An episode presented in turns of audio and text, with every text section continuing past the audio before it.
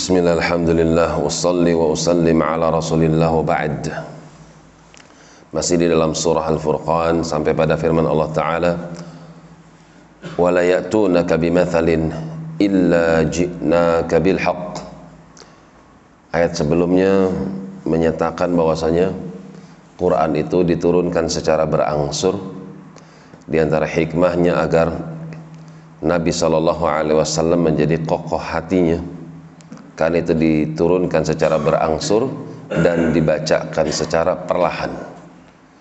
Sehingga wala ya'tunaka bimathalin sehingga mereka kaum musyrikin orang-orang yang ingkar kepada hari kebangkitan orang-orang yang kafir ya'tunaka.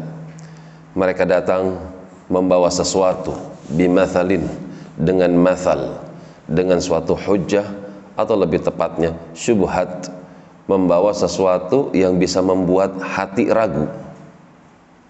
Ceritakan tentang makhluk yang akan membinasakan manusia. Ya'juj Ma'juj. Ceritakan tentang seorang yang pernah menguasai timur dan barat. Kalau memang engkau nabi pasti tahu jawabannya.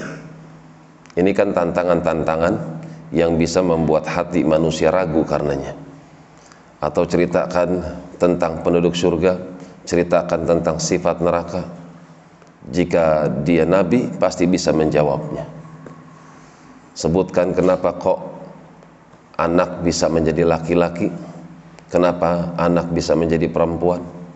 Kenapa anak kok lebih mirip kepada bapaknya? Kenapa mirip lebih mirip kepada ibunya? Zaman dulu belum ada teknologi kesehatan. Akan tapi Nabi SAW bisa menjawabnya itu namanya mathal. Syubhat sesuatu yang bikin hati itu bimbang. Maka tidaklah mereka orang-orang yang ingkar datang dengan membawa sesuatu yang membuat hati-hati manusia ragu illa ji'naka bil haqqi kecuali kami datang memberikanmu sesuatu bil haqq dengan benar. Wa ahsana tafsira dan yang paling baik tafsirnya sebaik-baik penjelasan yaitu Al-Quran.